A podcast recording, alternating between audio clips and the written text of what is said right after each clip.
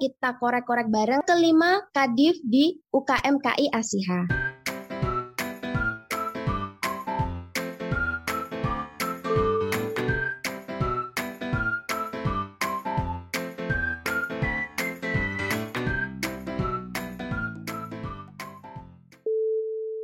Assalamualaikum warahmatullahi wabarakatuh. Halo Sobat ASIHHA, masih bersama aku pastinya, siapa lagi kalau bukan Jenny, yang siap menemani pendengar dengan obrolan seru pada kesempatan kali ini. Oh ya, bagaimana nih kabar Sobat ASIHHA semuanya? Semoga selalu sehat-sehat ya, apalagi saat ini cuaca tidak menentu. Maka kita harus ekstra menjaga daya tahan tubuh supaya tidak sakit. Nah, di sini aku nggak sendirian Sobat. Pastinya ditemenin dengan narasumber-narasumber yang luar biasa dan sangat berperan di ASIHHA. Siapakah mereka? Ya, ada kelima kadif di UKMKI ASIHHA. Sesuai judul kali ini, yuk langsung saja kita korek-korek bareng tiap divisi di UKMKI ASIHHA. Kita mulai saja pada divisi 0, yang pertama. Untuk yang pertama, one and only, siapa lagi kalau bukan Ketum ASIHHA yang akan mengupas sedikit banyak tentang divisi 0. Assalamualaikum Pak, bagaimana nih kabarnya? Waalaikumsalam, alhamdulillah baik. Alhamdulillah. Oh iya, ngomong-ngomong Ketum ini belum kenalan loh.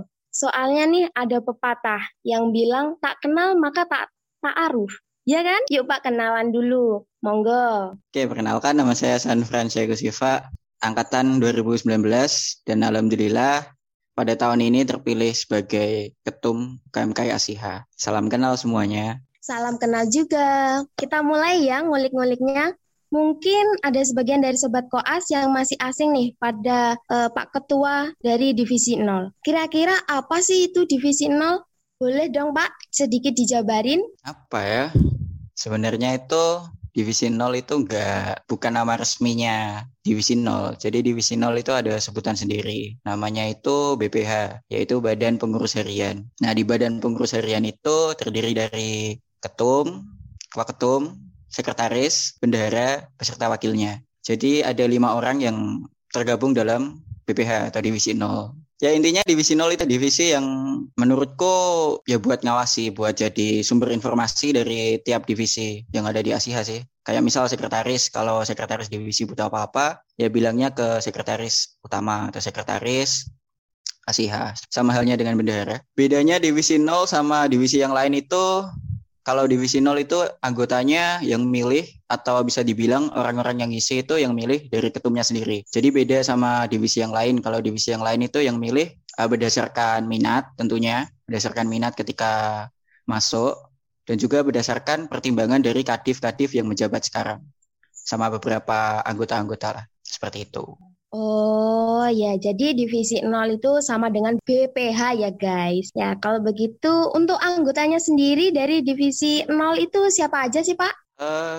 Kalau divisi 0 itu anggotanya apa ya, kalau dibilang anggota itu agak rancu juga. Soalnya ya anggota sih tapi bukan anggota. Kayak kepengurusannya itu didasarkan pada gini loh, ibaratnya kalau di organisasi itu nyebut sekretaris, bendahara, ketua, waketum atau kepala divisi itu kalau disebut anggota ya bisa, tapi sebutan resminya itu bukan anggota. Jadi lebih enak terdiri dari orang-orangnya itu ada saya sendiri sebagai ketua, lalu ada Avila Firdava angkatan 20 sebagai wakil ketua, terus ada Karisma sebagai sekretaris, terus ada Putri sebagai sekretaris 2 atau wakil sekretaris, terus ada Dila itu bendahara 1 atau bendahara utamanya, terus ada Risma sebagai bendahara 2 gitu kalau anggotanya. Oh banyak juga ya. Kalau untuk prokernya Pak mungkin bisa sharing-sharing untuk prokernya divisi 0 itu apa aja? Apa ya? Kalau divisi 0 itu sebenarnya bukan proker jatuhnya, lebih ke tanggung jawab tupoksi atau bisa dibilang PC lah. Kayak Tanggung jawabnya ketum, ya kayak koordinasi seluruh anggota, koordinasi kadif, memimpin rapat, ya kayak gitu-gitu. Terus waketumnya itu ya mewakili ketum dengan segala macam tugasnya. Tapi kalau di Asia sendiri itu sebenarnya fokus antara ketum dan waketum itu agak beda. Kalau ketum itu fokusnya lebih ke luar, maksudnya hubungan eksternal ASIHHA, kayak misal hubungan dengan UKMKI se-Universitas Jember, atau bahkan itu juga hubungan dengan UKMKI seluruh Indonesia kalau memang dibutuhkan. Kalau waketum di ASIHHA sendiri itu fokusnya lebih ke internal anggotanya. Jadi kayak ngurusi hubungan antara anggota, koordinator di dalam ASIHHA. Kira-kira seperti itu kalau di ASIHHA. Kalau sekretaris kayaknya ya kayak sekretaris pada umumnya. Sekretaris utama itu jadi ya seperti yang tak bilang tadi sebagai pusat informasi. Kalau misal sekretaris kegiatan atau sekretaris divisi itu butuh tanya-tanya, nah itu bisa tanya ke sekretaris utama. Nah, sekretaris utama ini hubungannya lebih kayak ketum, tapi bedanya kalau ketum itu hubungannya ke ketum, nah kalau sekretaris ini hubungannya ke sekretaris BEM, sekretaris BEM fakultas. Jadi nanti segala informasi dari BEM itu biasanya masuknya ke sekretaris terkait surat-menyurat. Kalau bendahara ya kayak bendahara pada umumnya, hubungannya dengan dana, keuangan, dan macam-macam. Kalau misal ASIHHA butuh dana atau apapun, bisa menghubungi bendahara untuk keperluan RAB misalnya, dan untuk keperluan pengeluaran ataupun pemasukan yang ada. Kayak contohnya tahun ini kufokuskan untuk pengeluaran itu lebih ke lomba-lomba. Jadi biar uangnya nggak mendem gitu. Oke. Ini ada lagi, Pak. Ada nggak sih kegiatan rutin yang selalu dilakuin di Divisi 0 itu? Apa ya? Kegiatan rutin itu ada sih sebenarnya. Ada kegiatan rutin yang khususkan untuk Divisi 0. Itu biasanya sebenarnya untuk sekarang ini belum jalan, tapi kemarin-kemarin sempat jalan. Itu ngobrol, saya sharing-sharing, sesi sharing aja sih. Aku namanya Sambatan Ketum. Jadi itu nanti apa ya, kayak sekretaris wakilku itu mendengarkan curhatanku, mereka juga bisa curhat ke aku, ya kayak gitu, sharing-sharing. Jadi biasanya 2 kali dalam sebulan. Kemarin, kalau sekarang agak-agaknya berkurang, soalnya emang lagi liburan juga, takutnya mengganggu mereka.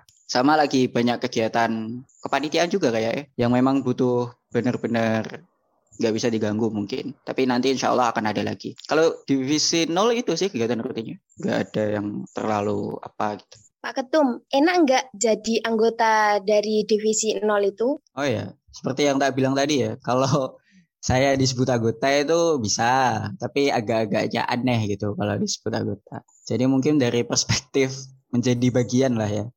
Ya, garis bawahi ya, jangan anggota. Menjadi keluarga enak. Nah, menjadi keluarga, bukan keluarga divisi 0 sih. Kalau divisi 0 itu jatuhnya bukan jadi divisi 0-nya, tapi orang yang berperan di dalamnya gitu. Ya sesuai tupoksinya. Kalau aku sendiri kan sebagai ketum, ya itu lebih ke mikirnya sih kalau aku. Walaupun kalau bisa dibilang aku gak ikut banyak kepanitiaan. Bahkan gak ikut sama sekali di organisasiku sendiri, di ASIHHA tentunya. Itu kayak ya aku ikut mikir aja. Kayak misal acara ini belum jalan, acara ini kayak gini-gini ya. Aku ikut mikir walaupun gak jadi bagian kepanitiaan di dalamnya. Tapi itu juga masuk tanggung jawabku. Kalau dari aku, itu sih. Kalau kalian ingin tahu lebih dalam terkait gimana enak gak enaknya jadi ketum, nantikan episodenya. Oke, siap Pak Ketum. Nah, yang terakhir adalah pertanyaan dari sejuta umat, yaitu keseruan apa yang pernah dirasain atau dilakuin bareng anggota divisi 0 yang lainnya? Monggo. Oh, keseruan. Itu sih kemarin sempat waktu sharing-sharing. Kalau gak salah sebelum Ramadan atau ya pas Ramadan sebelum Lebaran, itu kita ada main itu. Ada main apa? Pernah gak pernah. Jadi itu kayak sesi tanya-tanya. Pertanyaannya itu acak dari internet kebetulan. Itu pernah gak pernah. Misal kan kemarin temanya Ramadan. Ada pernah gak pernah. Pernah gak batal puasa tapi ngakunya puasa, kayak gitu-gitu. Seru sih. Kayak bisa mengulik-ngulik. Bisa dibilang aib lah ya. Aib masa kecil ketika puasa itu kayak gimana. Itu sih kita ketawa-ketawa TV bareng. Ya walaupun online sih gak kerasa online-nya. Tetap bisa berkomunikasi satu sama lain. Itu. Keseruannya karena memang mungkin sedikit ya, cuma 5 orang. Jadi lebih dapat bondingnya, lebih enak kenalannya gitu. Nah ya itu sama dengan buka aib ya Pak? Bukan, itu bukan buka aib. Tapi tanya jawab biar saling mengenal lebih dalam. Wah cukup jelas ya Sobat Koas, sedikit gambaran terkait Divisi 0 bersama Ketum UKMKI ASIHHA yang katanya one and only. Oke, terima kasih. Mungkin ada yang mau disampaikan ke Sobat Koas, Bapak? Monggo. Kesannya di ASIHHA itu adalah rumah sih menurutku, di mana tempatku bisa berpulang ketika aku lelah. Itu yang aku dapatin dari ASIHHA. Banyak ilmu, banyak teman, yaitu banyak hal yang ku dapat. Terutama ketika jadi ketum ya, nggak nyangka orang seperti aku dengan pengetahuan agama yang terbatas menjadi seorang ketua umum organisasi keagamaan Islam. Pesanku, tetap semangat dan tetap jalani hari dengan senyuman. Walau kita daring, tetap jalani pendidikan dengan penuh keseriusan. Dan untuk Sobat ASIHHA, sebelum kalian tidur, pikirkanlah apa yang ingin kalian lakukan untuk ASIHHA, apa yang kalian inginkan di ASIHHA, selama 5 menit aja sebelum kalian tidur. Kalau memang nggak ada yang mau disampaikan, atau nggak mau ada yang dipikirkan, ya sebut aja nama ASIHHA sebanyak-banyaknya selama 5 menit. Itu saja. Semangat, bermanfaat. Wah, kesannya mantap dari Bapak Ketum buat kita. Yuk langsung aja kita move on ke Kadif 1. Assalamualaikum warahmatullahi wabarakatuh. Halo Kadif 1, sudah siap nih kayaknya. Bisa perkenalkan diri dulu? Oke, waalaikumsalam warahmatullahi wabarakatuh. Mungkin aku perkenalkan diri dulu ya. Namaku Lalu Muhammad Fikri Wardana. Biasa dipanggil Lalu, dari Divisi 1, yaitu Divisi Keilmuan dan Dakwah. Oke, Kadif 1 ini seorang akhi ya Sobat Koas. Nah, gimana nih kabarnya Kak Lalu? Alhamdulillah, baik-baik aja, sehat-sehat dan semakin mengembang seperti gara-gara online ini. Wah, pasti semuanya sama. Alhamdulillah. Oke, mungkin boleh dong Kak Lalu sedikit dijabarin apa sih itu Divisi 1? Bagaimana seluk-beluknya? Kalau kita ngomongin Divisi 1, dari namanya aja kan bisa kita tahu. Divisi 1, Divisi Keilmuan dan Dakwah. Jadi, Divisi 1 itu divisi yang memang jadi tempat buat teman-teman ASIHHA buat ngembangin keilmuannya secara syar'i maksudnya. Jadi, kita sengaja memang proker-proker dari Divisi 1, rata-rata memang tujuannya buat pengembangan ilmu dari teman-teman ASIHHA gitu. Oh, seperti itu. Kak Lalu, sibuk nggak sih jadi Divisi 1 itu? Kalau dipikir-pikir ya lumayan sibuk sih ketimbang tahun lalu, karena kebetulan Divisi 1 tahun ini tuh kita agak kekurangan anggota. Jadinya lumayan sibuk gitu. Nah, terus prokernya ngapain aja nih, Kak? Katain di awal, kalau Divisi 1 tuh bergerak di bidang keilmuan dan dakwah. Jadi, proker-proker kita itu ada kayak kajian rutin Rabu malam. Terus kita juga ada tahsin Al-Quran buat ngembangin bacaan Al-Quran teman-teman di ASIHHA. Terus kita juga ada hadis mingguan yang kita sebar di broadcast lewat WhatsApp. Supaya teman-teman tetap baca hadis minimal sekali seminggu. Terus kita juga ada infografis dakwah. Jadi kayak kita buat konten yang menarik supaya teman-teman nggak bosen nih sama metode dakwah yang kita sampaikan. Terus juga ada festival ASIHHA, yaitu proker besar. Kita kayak ngadain lomba atau nggak webinar tentang Islam. Terus ada juga program Ramadan yang kita adain tentunya setiap bulan Ramadan. Kak Lalu, seumpama nih ada yang mau gabung di Divisi 1. Enak nggak jadi anggota dari Divisi 1 itu? Kok dibilang enak, nggak enak, ada enaknya dan nggak enaknya juga sih. Mungkin enaknya itu kita kayak buat gimana ya, mungkin bagi anak yang penasaran tentang Islam lebih dalam, tentang lebih keponya itu banyak, cocok buat di Divisi 1. Soalnya memang aku ilmuku tuh malah nambah banyak. Nah, kalau ndak enaknya mungkin bakal sedikit capek karena mempersiapkan proker-proker tentang dakwah sama ilmu itu nggak bisa sembarangan soalnya. Jadi kita kadang harus cross check dulu apa yang kita mau buat, kita harus lihat apa yang kita mau sampaikan, terus kita cek ulang segala macam, nyiapinnya juga lumayan rumit. Jadi mungkin nggak enak di situ sih. Kalau di Divisi 1. Oh, berarti semua itu sama ya, Kak? Ada enaknya, ada tidaknya. Pasti sama. Terus untuk keseruan dilakuin bareng di Divisi 1. Kalau dari aku ya cukup bersyukur karena teman-teman di Divisi 1 itu rata-rata yang receh. Jadi kita walaupun pas prokeran online, kadang capek lah, kadang pusing karena kepepet waktu, belum lagi kepepet proker lain. Tapi karena teman-temannya receh, jadinya kayak dibuat santai aja gitu. Jadi lebih enjoy aja sih untuk kepengurusan tahun ini, lebih enjoy timbang kepengurusan tahun-tahun sebelumnya. Karena kebetulan dapat tim yang hebat-hebat. Untuk yang terakhir nih, boleh nggak kesan-pesannya selama menjadi Kadif Divisi 1? Mungkin kesan-pesannya, karena mungkin bentar lagi teman-teman Kadifnya Demis, mungkin buat teman-teman selanjutnya, buat calon ASIHHA, yang terutama yang bakal ngikutin masuk ke Divisi 1, tetap semangat dan tetap teruskan jalan dakwah Islam di ASIHHA. Jangan pernah menyerah, capek pasti capek, lelah pasti lelah, tapi itu dunia cuma satu karena Allah. Udah, mungkin dari aku itu aja. Terima kasih. Oke Kak Lalu, mantap sekali. Terima kasih Divisi 1 oleh Kak Lalu Fikri. Lanjut ya, langsung aja kita move on ke Kadif Divisi 2. Assalamualaikum warahmatullahi wabarakatuh. Halo Kadif Divisi 2, gimana nih kabarnya? Waalaikumsalam warahmatullahi wabarakatuh. Alhamdulillah baik. Alhamdulillah. Wah, dari suaranya rupanya Kadif 2 ini seorang akhi lagi ya. Oke, yuk bisa langsung memperkenalkan diri dulu Kakak. Kenalkan, nama aku Randy, bisa dipanggil Randy. Aku dari Divisi 2. Kak Randy, ngomong-ngomong, apa sih Divisi 2 itu Kak? Boleh dong sedikit kasih pengertian ke Sobat Koas? Nah, Divisi 2 ini adalah Divisi Kaderisasi, di mana Divisi Kaderisasi ini adalah divisi yang membawahi seluruh kegiatan ASIHHA yang berhubungan dengan ukhuwah basyariah. Ukhuwah basyariah ini kan ukhuwah yang berhubungan dengan sesama manusia. Nah, itu contohnya kayak hubungan antar sesama anggota ASIHHA ataupun hubungan antara anggota ASIHHA dengan anggota UKMKI lain yang ada di Univ Jember ataupun di luar Univ Jember. Nah, sibuk nggak sih Kak? Di Divisi 2 ini boleh diceritakan?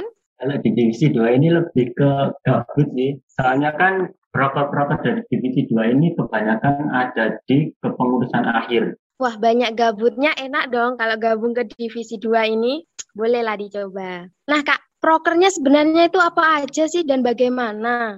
Nah kan proker Divisi 2 ini kan kebanyakan ada di akhir sih. Kayak contohnya ini Islamic Day. Islamic Day ini proker yang berhubungan dengan maba. Islamic Day ini tujuannya yaitu untuk mengenalkan maba terkait keagamaan yang ada di Univ Jember, dan itu juga kita memberikan sisipan sedikit tentang ASIHHA juga di dalamnya. Lalu kemudian Mubes itu juga dilaksanakan di akhir kepengurusan. Mubes ini kalau dibilang sih menurutku acara yang paling berat di ASIHHA. Soalnya kalau misal dulu waktu awal pun Mubes itu paling nggak dilaksanakan dari pagi sampai malam. Nah, waktu pandemi ini, mubes itu dilaksanakan dari malam sampai larut malam. Mungkin itu di proker yang paling sampai mubes. Di situ ada diklat. Nah, diklat ini kan pasti teman-teman juga udah tahu kan, isinya juga untuk para teman-teman maba yang baru saja bergabung di ASIHHA. Nah, benar itu prokernya Divisi 2, berarti ada mubes. Dan tadi yang awal ya, Kak. Kak Randy, enak nggak jadi anggota dari Divisi 2? Gimana ya, kalau enak nggak enak kan juga soal kenyamanan sih. Kalau misal teman-teman bisa nyaman di divisi itu ya nyaman-nyaman aja. Kalau di divisi 2 ini kan kebanyakan ya itu tadi, banyak gabutnya. Kalau nggak nyaman ya keterlaluan sih. Harusnya nyaman ya Pak, karena gabut itu disukai mahasiswa sekarang. Iya pastinya. Terus untuk keseruannya sendiri yang dilakukan bareng divisi 2 itu seperti apa? Kalau keseruan sendiri, waktu pandemi ini kurang sih. Soalnya divisi 2 pandemi ini cuma gathering bersama divisi. Terus itu juga kita cuma bahas-bahas, sharing-sharing buka terkait kuliah, main-main game sih. Lebih seru ke offline-nya. Kalau offline-nya kan juga ada rujak party, habis bersih-bersih, main-main, habis itu kita makan-makan. Nah, itu sih keseruannya. Nah, untuk yang terakhir, boleh dong Kak, kesan-pesannya selama menjadi Divisi 2, monggo. Kalau kesannya sih seru ya, banyak pengalaman yang didapat, baik dari acara-acara yang ada di Divisi 2 maupun acara-acara yang ada di ASIHHA sendiri. Terus untuk pesannya, sama sih kayak teman-teman, tetap semangat buat ASIHHA ini menjadi tempat kalian untuk berproses, agar kalian juga bisa nyaman di sini. Lalu mungkin ini sih untuk teman-teman angkatan 2019, nanti kalau sudah waktunya demis jangan hilang ya Rek. Nah ingat ya Rek, jangan menghilang. Wah mantep, terima kasih Kadif dari Divisi 2. Next, masih stay kan ini Sobat Koas. Kita masih ada 3 narasumber lagi yang luar biasa. Stay soon. Lanjut ke Divisi 3. Assalamualaikum warahmatullahi wabarakatuh. Halo Kadif Divisi 3. Halo, waalaikumsalam warahmatullahi wabarakatuh. Nah, langsung aja kali ya untuk memperkenalkan diri. Monggo. Baik, assalamualaikum warahmatullahi wabarakatuh. Perkenalkan nama saya Taufik Hidayatuloh dari Divisi 3. Kak Taufik ini orangnya singkat-singkat ya jawabnya. Ya udah deh, gak apa-apa. Boleh dong Kak sedikit dijabarin apa sih itu Divisi 3? Divisi 3 sendiri, menurut saya itu kan Divisi 3 itu humas dan media. Di mana tugasnya itu hubungan masyarakat terkait dengan internal saja, yaitu terkait dengan divisi-divisi yang lain dan juga anggota-anggota SIHHA di setiap angkatan. Jadi seperti itu kalian. Terkait dengan medianya itu divisi tiga sendiri itu merupakan divisi pengelola dari media yang dimiliki oleh SIHHA. Di sini sendiri itu yang dimaksud adalah sosial media yang berupa itu IG, YouTube, dan juga baru-baru ini ditambahi dengan web. Jadi divisi tiga sendiri itu terkait dengan pengelolaan media sosial yang dimiliki oleh Asia itu sendiri.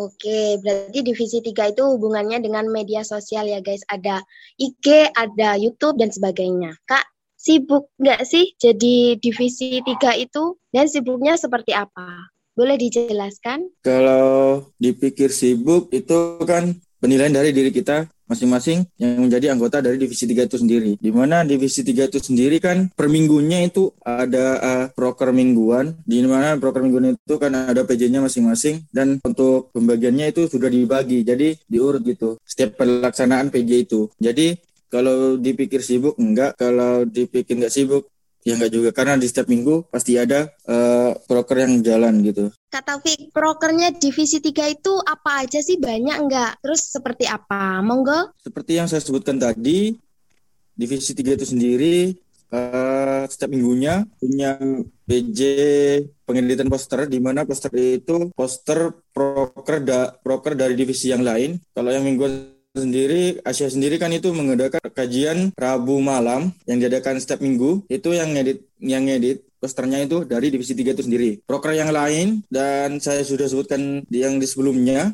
Divisi 3 juga pengelola web, IG, dan juga YouTube milik Asia itu sendiri. Ada juga proker lain seperti pembuatan video poster, di mana video ini juga dimanfaatkan sebagai sarana penyebar Islam, dan masih banyak lagi yang mungkin masih belum bisa saya sampaikan di podcast ini. Mungkin sebagian besar itu saja proker yang sering dijalankan oleh dari Divisi 3 itu sendiri. Wah, banyak juga ya prokernya Divisi 3. Terus Kak, enaknya jadi anggota Divisi 3 itu apa sih? Boleh dijelaskan?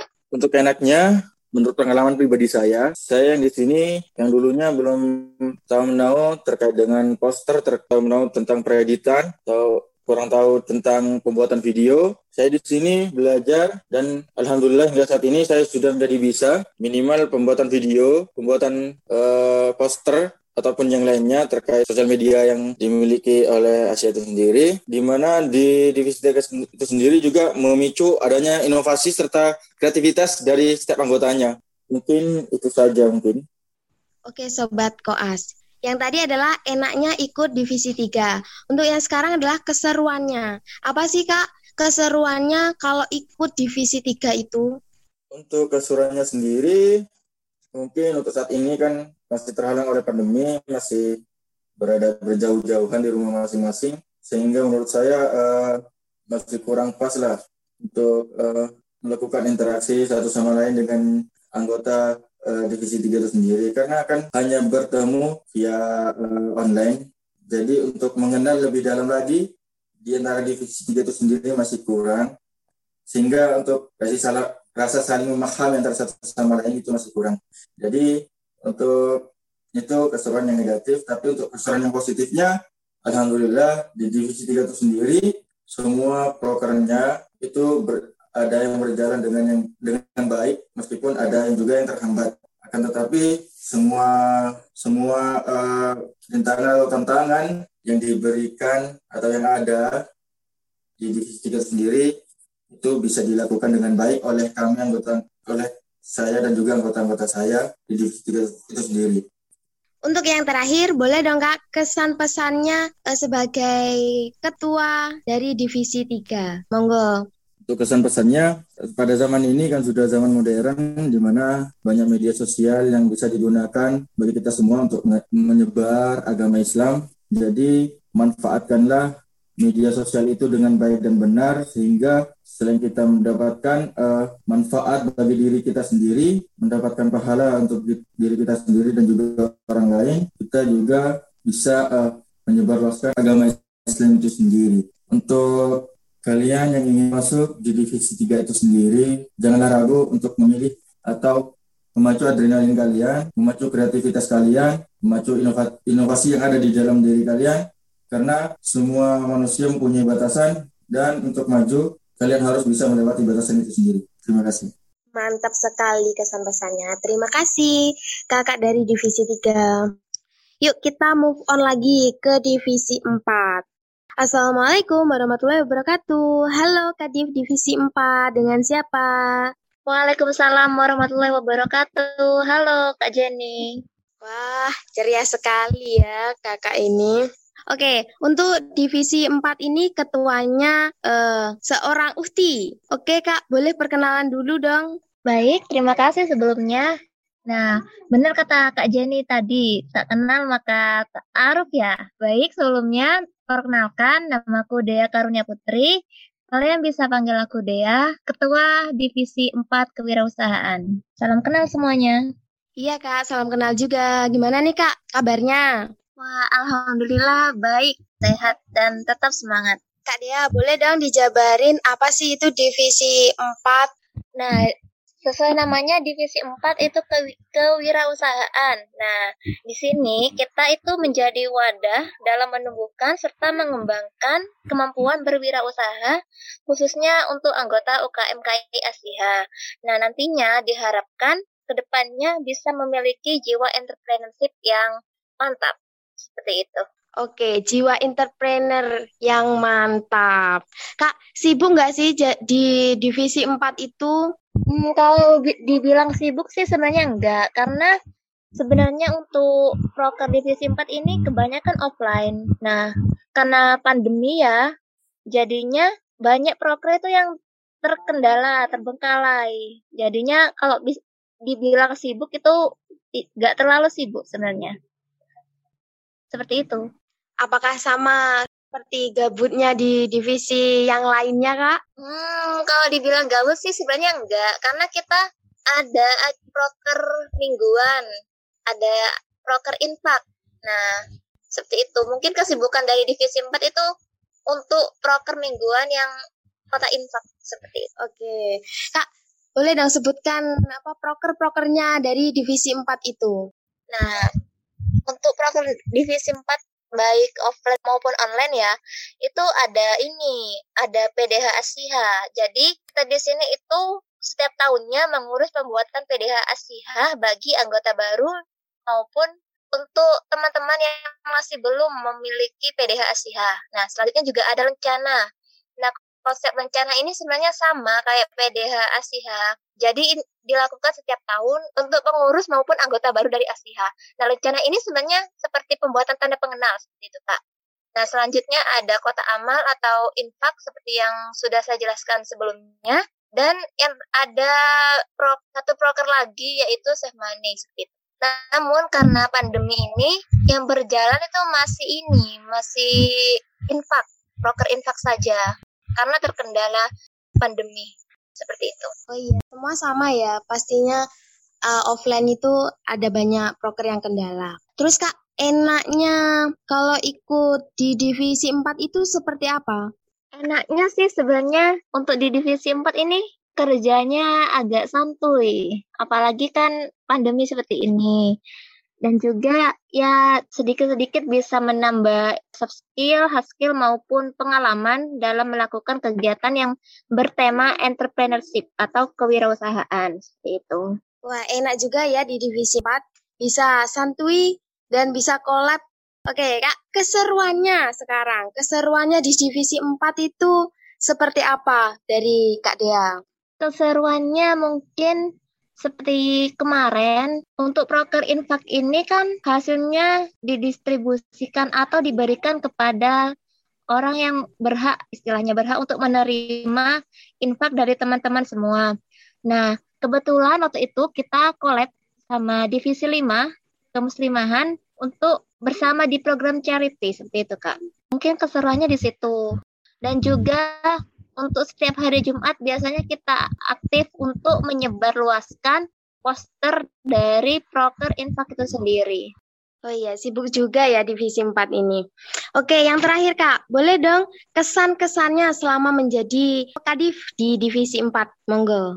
Untuk kesannya sendiri sebenarnya ya ini pertama kali saya menjadi Kadif, jadinya perlu belajar lagi, perlu membenahi diri, perlu introspeksi diri. Mungkin ke depannya semoga Divisi 4 maupun seluruh divisi di UKM ASIHHA menjadi lebih semangat, programnya lebih banyak yang berjalan, tidak terkendala adanya pandemi, dan ya tetap semangat. Nah, untuk pesannya, mungkin untuk teman-teman semuanya, jangan lupa bersyukur untuk segala nikmat agar bahagia. Stay safe semuanya.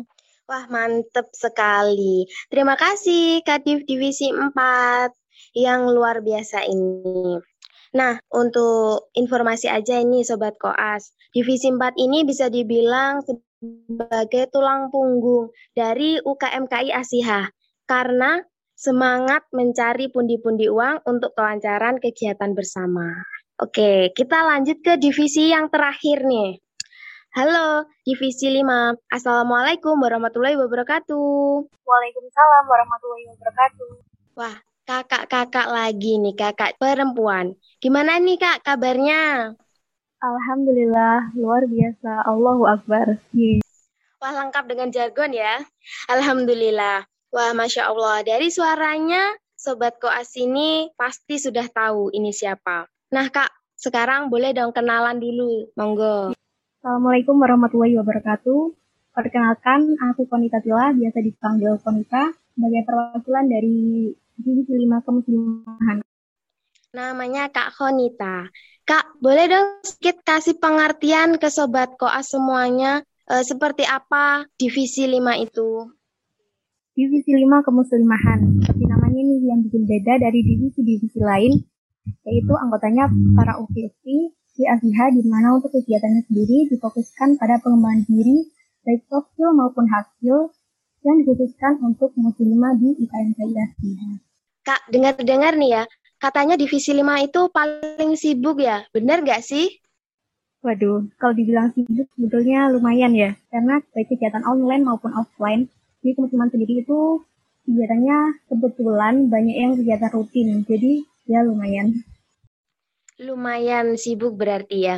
Nah terus Kak, prokernya ngapain aja nih Divisi 5? Boleh dijelaskan? Untuk proker dari Divisi 5 Kemuslimahan ada 6 proker. Yang pertama ada kajian muslimah, yaitu kajian yang dilaksanakan setiap hari Jumat, yaitu kajian membahas mengenai adab, akhlak, dan fikih muslimah.